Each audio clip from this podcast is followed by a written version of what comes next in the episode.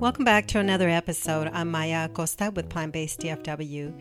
Today I'm sharing a recent lecture that Dr. Nancy Erickson gave for the Food as Medicine Summit.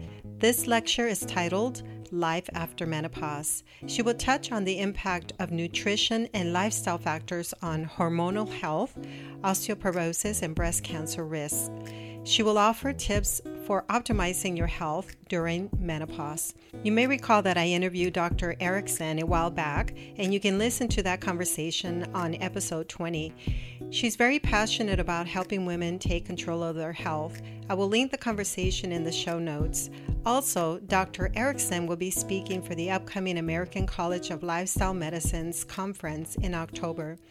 Dr. Nancy Erickson is currently an associate professor in maternal fetal medicine at Baylor College of Medicine in Houston, Texas. I hope you enjoy this episode. Remember to subscribe to our channel to hear more great episodes like this one. Links to our YouTube channel, newsletter, podcast, and links for our guests are also located in the show notes. Well, welcome to the Food is Medicine Summit. Uh, my name is Dr. Nancy Erickson. I'm really pleased to be asked to speak on a topic that I'm very passionate about. Uh, I don't just have passion professionally, it's personal too. And that's because I didn't even begin a plant based diet until I was in my early 50s, just after menopause. And I want to share with you some of the benefits that I've received. I have no disclosures. And let's begin by reviewing the objectives, which are to recognize the impact of nutrition and lifestyle factors on hormonal health, osteoporosis, and breast cancer risk. I also am going to discuss lifestyle strategies to optimize your health during menopause, as well as uh, the impact of a whole food plant based diet and how it can enhance your hormonal health, prevent osteoporosis, and breast cancer. But before we go down that road, I just want to put things in perspective, and that is, is Heart disease is still the number one killer of women, followed by a close second by cancer. So that means nearly 40% of all deaths in women are one of these two. Menopause represents an opportune time then to think about lifestyle changes, not only to help you during menopause, but also in the bigger picture to reduce the risk or reverse multiple chronic diseases. So, I want to begin by talking about the Women's Health Initiative study, which was published nearly 20 years ago. It was a large study looking at 16,000 women over a period of years. And the reason they looked at this study, they basically wanted to see the impact of hormonal replacement therapy on heart and bone health. Their thought was well, if we give estrogens to women going through menopause, we could possibly reduce the risk for cardiac disease. Unfortunately, they didn't get the results they expected or wanted. And the study was halted only after five years when it was planned for eight because there was nearly a 30% increase in heart disease and a 26% increased risk for breast cancers. So that means today it's very difficult for a woman to be placed on estrogen during menopause. So let's start by talking and looking how nutrition can impact the symptoms of menopause, which are vasomotor symptoms, including hot flushes and night sweats. There are central symptoms, including insomnia, mood changes, brain fog, and urogenital symptoms such as vaginal dryness and painful intercourse.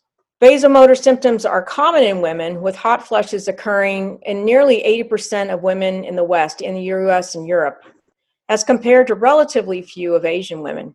In fact, in the Japanese language, there isn't even a word for hot flushes because they rarely get them. And the median duration of symptoms is about 10 years. Vasomotor symptoms happen to be the most common reason for sleep irregularities, which is why women are so motivated to not have them. So, what can we do to help reduce these menopausal symptoms? Well, I want to begin by talking about the role of soy. A large prospective study in Japanese women looked at daily soy intakes uh, ranging anywhere from 44 to 116 grams per day. And hot flushes, it turns out, were significantly inversely associated with the consumption of soy products. That means the more soy they ate, the less likely they were to have hot flushes. And they even adjusted for other nutrients, including fat, total protein, and fiber intake. And still, soy intake reduced the risk for hot flushes. Another study, a meta analysis looking at 10 different studies, again showed that phytoestrogens significantly reduce hot flush frequency compared to placebo. Why is that? That's because estrogen on the left is a similar molecule to soy isoflavones on the right. Soy isoflavones, including genistein, are structurally similar to estrogen, and they actually act as anti estrogens when estrogen levels are high, such as before menopause, and they act as an estrogen when they're low, such as during menopause. And clinically, they act like a selective estrogen receptor modulator, which is a synthetic chemical that blocks estrogen receptors. You may have heard of the drug tamoxifen, which is often given to breast cancer survivors to lower their estrogen levels. So that's exactly how these work. And it also turns out that estrogen and uh, plant phytoestrogens are different as far as where they work in the body. Estrogen binds predominantly to alpha receptors, which are found in the endometrium, the breast, ovarian stromal cells, and the hypothalamus, whereas plant phytoestrogens bind predominantly to the beta receptors in the ovarian granulosa cells. They also bind to the kidney, the brain, the bone, heart, lungs, intestinal mucosa, and endothelial cells. Why is that important? Because soy isoflavones have a beneficial effect um, on the heart, including improving endothelial function, reducing cholesterol, and they have an anti inflammatory and antioxidant activity. So, taking soy during your menopausal years not only benefits those symptoms, it also uh, benefits your circulatory system and your heart health. I know this table is a little bit busy, but it gives you an idea overall of the different impact of uh, genistein, which is one of the soy isoflavones. So not only does it can reduce your vasomotor symptoms, it can improve your cardiovascular system, it can reduce your fasting glucose concentration, which is helpful uh, in reducing your risk for diabetes. And it also reduces the risk for breast, liver, lung, uh, stomach, and ovarian cancer. So I've talked about the benefits of soy versus placebo or not doing anything, but how does it stack up to hormonal replacement therapy? Because remember, that's really the gold standard uh, treatment prior to the Women's Health Initiative study. Well, this double blind randomized controlled trial uh, matched soy intake versus hormone replacement therapy versus placebo over 16 weeks. So it was a very well designed study. Um, both soy and the heart hormone replacement groups had significantly reduced hot flushes, muscle aches, and vaginal dryness, and there was no difference in the endometrial thickness, which is the lining of the uterus. What does that mean? It basically means soy worked just as well as hormonal replacement therapy, just without any of the bad side effects. Well, how much soy do people need to eat? You can see in the second column that the Asian women tend to eat quite a bit of soy, anywhere from 50 to 100 plus grams a day, versus women in the United States and Europe who eat very little. And it turns out that two thirds of a cup of soybeans per day is roughly 100 grams of soy or 50 grams of isoflavone. And in order to consume 90 milligrams of isoflavone per day, which was used in the study I just mentioned, you would need to consume approximately uh, 200 grams of soy a day or nearly one and one thirds cup per day. Well, how do different dietary patterns match up with menopausal symptoms? It's interesting to me that this study was only just published two years ago, um, but it was very meaningful because they compared vegans with omnivores to see who had more symptoms. And it turns out the vegans had significantly less hot flushes and night sweats and physical symptoms, particularly in the women that were perimenopausal. And that's because women who are perimenopausal have more hot flushes than you do, say, 10 to 15 years out. And in the adjusted analysis, it turns out that the total vegetable, berries, leafy greens accounted for the significant reason why those women had less symptoms than the omnivores. And there was also an association between high meat intake and menopausal symptoms. So the moral of the story is really that we have a choice in all of this. If you want to welcome menopause, I really encourage you to start making changes now, no matter where you are. Or if you've gone through menopause, it's never too late. Now, moving on to osteoporosis, this, this slide shows you a picture of what normal bone looks like on the left with osteoporotic bone on the right. So you can see the slide on the right is a little scary. You can see why having osteoporosis would increase your risk for fractures. Osteoporosis is actually very common in women, with about 30% having a lifetime risk eh, being affected. And then there's a 11% lifetime risk for hip fracture. And interestingly enough, fractures happen more in women than in men, and they have up to 80% of the hip fractures because they tend to outlive men. The really sad part of this is half of women greater than 80 years of age who have a hip fracture actually lose their ability to walk independently within a year. And a large number of uh, patients, up to 50%, can actually die secondary to complications from a hip fracture. So, preventing this is really important. Here's another type of fracture. This is called a vertebral compression fracture. These are actually the most common ones that um, you, you will have, followed by hip and wrist. And a vertebral fracture is very painful and it increases the risk for other vertebral fractures. So, this is something also that you want to avoid getting. What are some of our risk factors? Well, low estrogen is the major one, but there's also ethnic variation too, with Caucasians having the highest incidence of osteoporosis and African Americans having the lowest. There's lifestyle factors, which we'll talk about in a minute, medications such as steroids or chemotherapy, genetic diseases, autoimmune diseases, or endocrine disorders all play a role in increasing your risk for osteoporosis.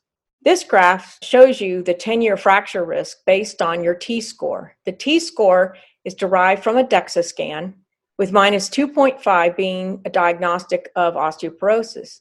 And you can see both with the higher the score, as well as the older you get, the greater that 10 year fracture risk goes. So, for example, if you had a score of minus 2.5 at age 50, your risk for a 10 year risk for getting a fracture is around 10%.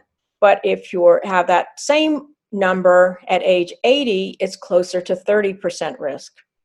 There's also wide variations in hip fracture rates depending on where you live geographically. Some of the highest rates are Norway and Sweden. The United States is pretty high as well. But you can see Hong Kong on the list has about a third of the fractures or a quarter of the fractures that Norway does. And in California, you can see that the risk for fracture is much lower in Asians, Blacks, and Hispanics than it is for whites, almost half as much. Well, why is that? Well, it's thought that um, not only does the Western nations have a higher calorie intake, but they have a higher dairy intake or more animal protein, higher fat intake, and they also have higher calcium. Asians, on the other hand, have a much higher uh, phytoestrogen consumption, and uh, although they have a lower protein amount, they get most of their protein from plant sources. I mentioned earlier that uh, a DEXA scan is how we diagnose osteoporosis. So this just kind of explains um, the different scoring system or T score that you get at the end of the DEXA scan. Most of the time, DEXA scans are recommended once you get in your 60s, but if you have any of the predisposing risk factors for osteoporosis, you may want to talk to your doctor about getting one um, a lot earlier in life. So, for example, if you're diabetic, or you have an autoimmune disease, you're at increased risk for this. So you want to get a DEXA scan earlier. The score of minus 2.5, of course, is diagnostic of osteoporosis with a normal value equal to or greater than minus 1. And anything in between is called osteopenia, which means low bone mass. So, for example, you might have been on a medication, like say you're on steroids, or you've had chemotherapy. You might, even at a younger age, you might have some changes already that indicate you're at risk for osteoporosis. Well, I want to move on to some of the things that are bad to the bone. These are modifiable risk factors such as calcium intake, vitamin D, high salt intake, an inflammatory diet, high caffeine intake, for example, more than two cups of coffee a day do in, does increase your risk for osteoporosis, as does a sedentary lifestyle, smoking, and alcohol use. Well, calcium supplementation has actually been fairly controversial because it's not significantly associated with hip fracture risk in men or women. And calcium may actually reduce the risk of fracture by only 10%. So much so that the US Public Service Task Force doesn't even recommend calcium for prevention of osteoporosis. But keep in mind the best source of calcium is, is actually food, not supplements. You can get an average of 600 to 700 milligrams per day of calcium on a high fiber diet. Calcium supplementation is indicated though if you've already diagnosed with osteoporosis or if you have some sort of malabsorption disease like celiac disease, gastric bypass, or irritable bowel syndrome. There's also no consensus for daily calcium intake, with the US recommending 1,200 milligrams per day age over 50, with the UK only recommending 500 to 1,000 milligrams a day. And remember that minerals are always better absorbed through food than through supplements because we don't we absorb those elements better. That's why we have to take much more in a supplement to make up for what we're not getting in the food. Well, what foods are best for sources of calcium? Well, here's a picture of several of them. Your cruciferous vegetables, such as broccoli or cauliflower, your peas and beans, nuts, especially uh, almonds or Brazil nuts, sunflower seeds, oranges, molasses. These are all great sources of calcium. Moving on to vitamin D, well, the optimal source is the sun, but realistically, that's not always possible for a lot of us because in modern times, we don't always work outside as much, or we may not live in an area of the country or regionally where we get a lot of sun. Currently, the United States recommends anywhere from 600 to 1,000 international units a day of vitamin D, but that may not be enough for everyone. So it's best to check a vitamin D level and supplement as needed. Good plant based sources of vitamin D include fortified plant based milks and juices, tofu, soy yogurt, and some mushrooms. Okay, high salt intake also increases your risk for uh, osteoporosis, and the major source of that in the United States is processed foods such as processed meat, fast foods, canned foods, and baked goods. So it's best to avoid those. I want to also mention the ketogenic diet because that's kind of a fad diet right now. Um, although I'm not aware of any studies that looked at um, risk for osteoporosis or fracture rate on a ketogenic diet, there is data on children. The main reason a ketogenic diet is used in children is with children with uh, intractable epilepsy or seizures. This particular study was done over a fairly long period of time, anywhere from six to 12 years. You can see that about a third of the patients had to drop out because they couldn't maintain the diet. Another um, third of them had slow growth, and they all had elevated cholesterols. And a significant portion, about a quarter of the patients, had either had a kidney stone or fracture. In summary, the ketogenic diet is really not favorable to bones. The earlier in life you are, the, the more of the impact it has. Well, what about diets and risk for fractures? Well, studies have looked at dietary inflammatory index and noted the higher, the more inflammatory your diet, the lower your bone mineral density, or BMD, and the higher rate of hip fracture in Caucasian women.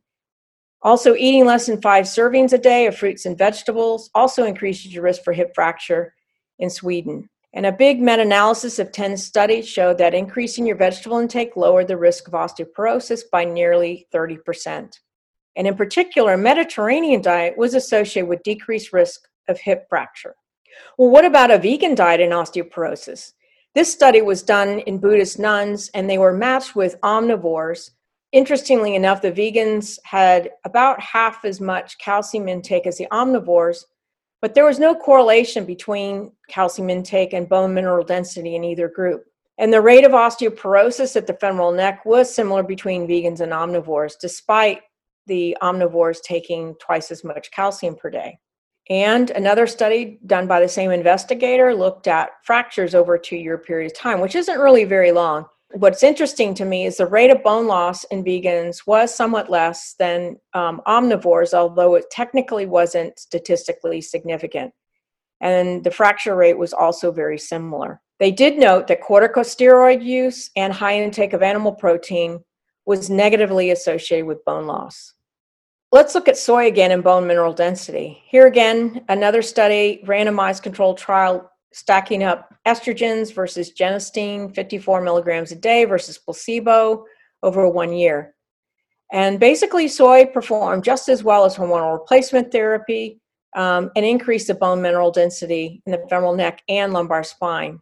And importantly, there was no adverse effect um, of soy on either the uterus or the breast. What about soy and risk of fracture? This was a very large study, over 62,000 men and women, and it showed that men and women who consumed the most vegetables, fruit, and soy had a 34% reduction in risk of hip fracture.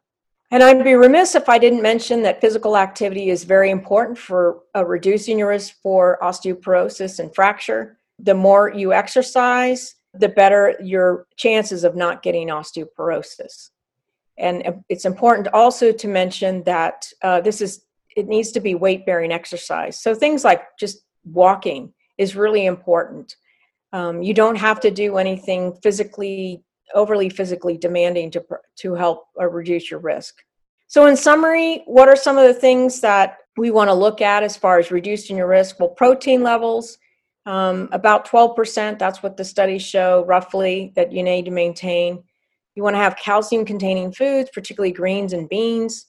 Soy containing foods, maintain a normal vitamin D. In fact, endocrinologists who tend to specialize in osteoporosis mention that to adequately absorb calcium, you want to maintain a level somewhere between 50 and 80, not just above the normal level.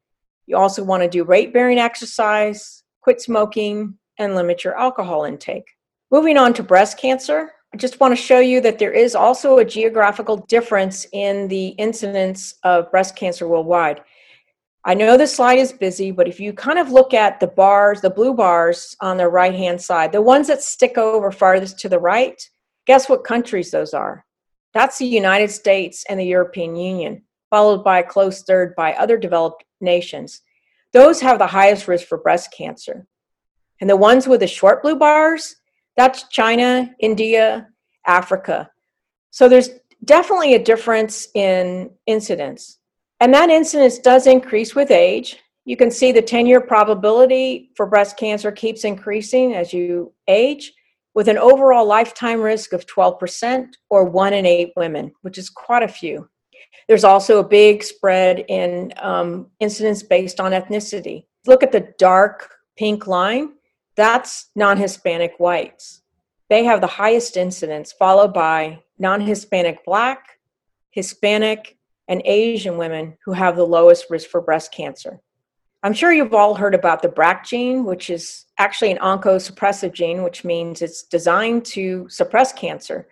But women who have the mutation, um, it, that increases the risk for breast cancer, although only less than 10% of all breast cancers are due to the BRCA gene, which means about 90% or so have nothing to do with genes. These cases also typically occur before the age of 50. What are some of the risk factors? Well, the top four are being overweight or obese, alcohol intake, low fiber diet, and lack of exercise. Those are the big four.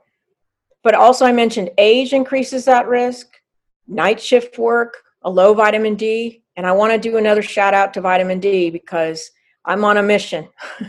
Everyone get your vitamin D up because, interestingly enough, the same level that helps you retain bone or prevent bone loss is also the same range. 50 to 80 is also the one range that you want to have to lower your risk for breast cancer. Hormonal replacement therapy also can increase your risk, as I mentioned previously in the Women's um, Health Initiative study, as well as never breastfeeding, delayed childbearing, high fat dairy red meat consumption, and low phytoestrogen consumption.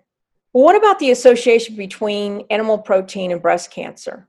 Well, the International Agency for Research on Cancer has designated all processed meat as a class 1 carcinogen, which means it causes cancer. Those are things like bacon, sausage, ham, hot dogs, deli meats, beef jerky, and then red meat is classified as a class 2 carcinogen, which means it probably causes cancer. Most think it's due to the nitrates that are um, in those meats, like the processed meats. But beware of a label that says no nitrates added except for those naturally occurring in celery powder. Well, there's nitrates that can happen in plants too. So just because it says no nitrates doesn't mean there's absolutely no nitrates. The World Cancer Research Fund has gone so far as to say we should avoid all processed meat, and the American Cancer Society says we should limit consumption of processed meat. So, regardless of where you are in your plant based journey, one of the first things to consider dropping out are your processed and red meats. What about studies that have looked at this over time? Well, the Nurses Health Study showed that women, premenopausal women who ate more than one and a half servings per day of red meat, had almost 100% higher incidence of breast cancer. Also, the uh, Adventist Health Study 2, which compared meat eaters with vegetarians and vegans, showed that vegans were the only subgroup to show a statistically significant drop of 44% in both breast and gynecologic cancers relative to meat eaters. That's pretty impressive. We know that dairy includes uh, trans fat and your saturated fats, and that the full fat dairy poses the greatest increased risk for breast cancer. That's products like whole milk, butter, and cheese. And a more recent study showed that women who consume the greatest amount of cheese actually had a 53% increased risk of breast cancer. And when this study came out, the Physicians Committee for Responsible Medicine actually petitioned um, and recommends that cheese be labeled as a carcinogen. So, again, kind of summarizing some of the things we can do for breast cancer prevention. The top four are a high fiber or whole food plant based diet, to limit alcohol and maintain a healthy weight, and to exercise. But if we achieve the top three recommendations, that can reduce your risk for breast cancer by a whopping 62%. And it turns out that the same diet we recommend to prevent breast cancer is the one that breast cancer survivors should follow because women who've had breast cancer can lower their risk for recurrence by up to 50% by following these same recommendations. I do want to mention um, the difference between screening and prevention. It's important to remember that cancer cells are floating around in our body all the time. It's just most of us don't have them taking over our body. A study showed that 39% of women in their 40s already have breast cancer tumors that are too small to detect using mammography. And breast cancer screening, such as mammography, is, is really early detection. It's not prevention. It's not a prevention strategy. So the time to start eating healthier is now.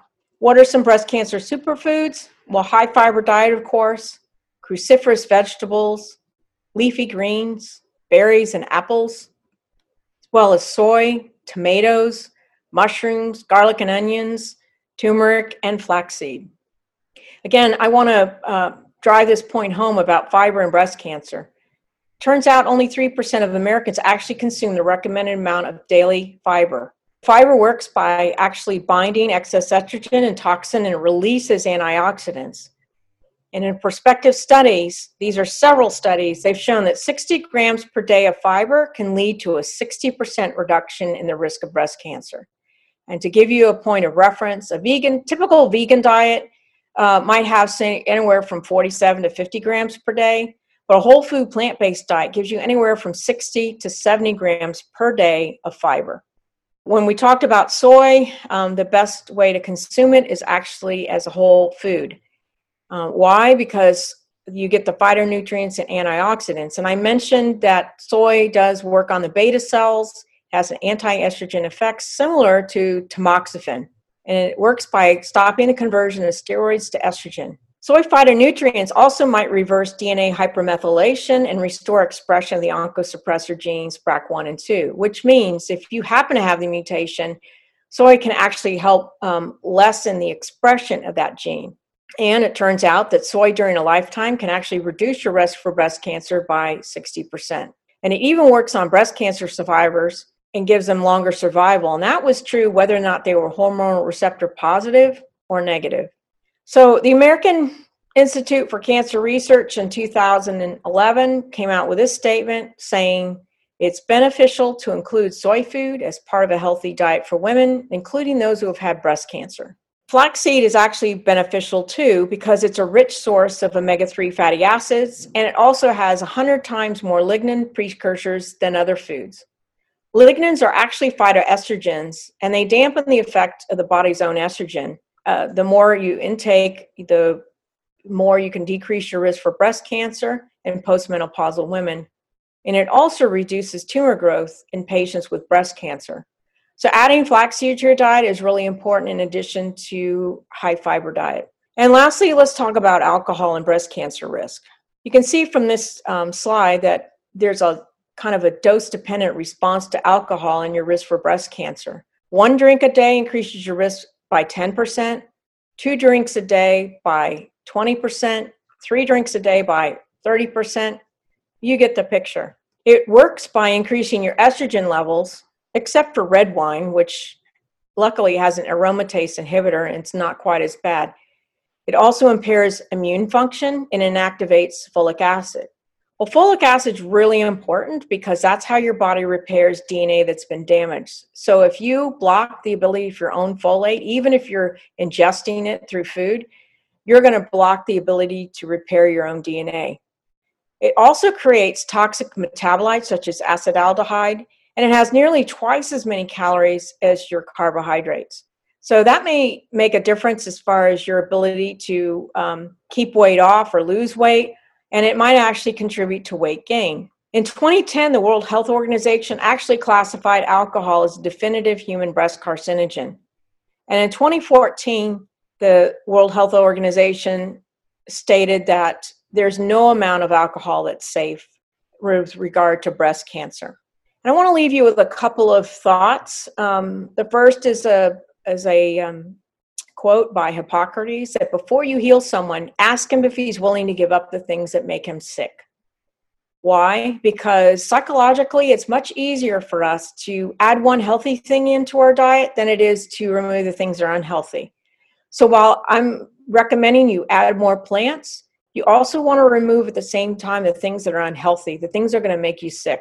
So there's always going to kind of be a tug of war between the things that are healthy, like the whole food plants, and the junk food and the processed food. But once you make that leap, you find that the stuff on the bottom of the slide no longer has an appeal. And remember that you can't go back and change the beginning, but you can start where you are and change the ending. Thank you very much for attending and uh, good luck on your plant based journey.